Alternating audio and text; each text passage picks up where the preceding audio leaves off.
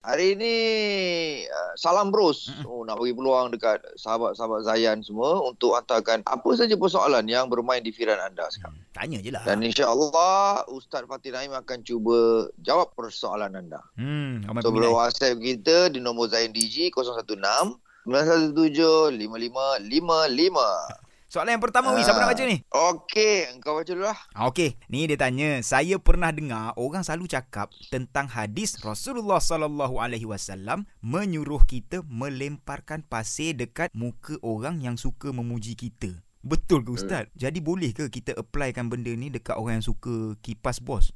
Oh, dia suka baling pasir.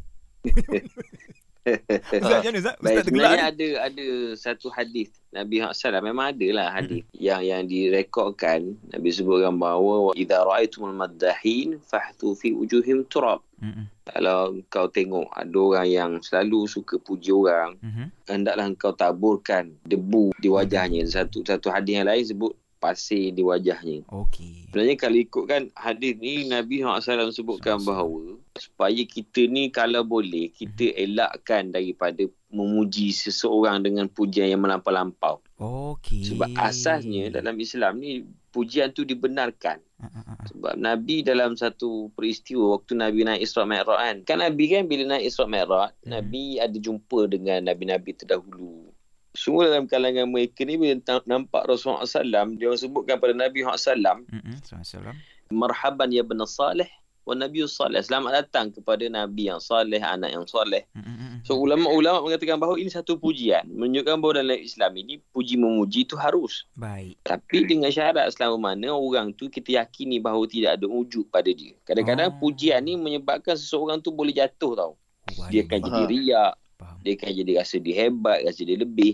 Mm-mm. Maka dengan sebab itu kadang-kadang pujian yang melampau-lampau Mm-mm. sampai uh, tahap membawa pada pembohongan. Contoh kita, suara dia tak sedap pun. Okey, okey. Faham tak? Ah. Suara dia tone deaf, Ah. nyanyi lagu dirimu pembakar. dia nyanyi lagu yang tone deaf.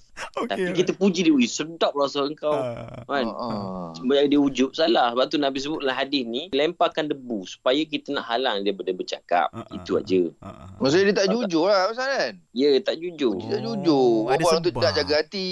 Hmm, Kan? hmm. Ah, itu itu maksud hadis ni bukannya Baik. makna bila kau tengok orang puji ambil-ambil ambil debu balik kat muka. Itu salah. Ha. Dia kan jadi Okey. pergaduhan susah Ah, pula. Tengok situasi. Tapi kalau macam orang kritik Ustaz kata lah orang kritik filem ni, filem ni tak bagus, tak best ke apa semua ke.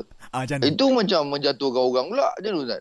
Tak kritik ni kadang-kadang kritik yang yang membina. Faham tak? Kadang-kadang Ah. i- kalau kritik nak menjatuhkan itu diharamkan oleh Islam. Dia sama Oh. macam apa ni mencela. Allah sebut dalam Quran, Ah. ya ayyuhallazina amanu la yaskhar qaumun min qaumin asa an yakunu khairan minhum. Wahai orang beriman, jangan kau cela orang. Okey. Jangan cela satu kaum. Allahu akbar. Uh, boleh jadi orang yang kamu cela tu lebih baik daripada kau lagi. Itu Hmm. dalam bab kritik yang menjatuhkan. Ah, okey okey okey. Tapi kalau membina tu dia macam lebih kepada menegur lah. Okey. Ha, tu. okey. Ah. Nasihat kan. Terbaik. Betul betul ah. betul betul. Sekali ustaz jawab okay, ambil kau. Minta tak ada faham ni eh yang tanya soalan tadi eh. Ah. Alright. Okey. Wi.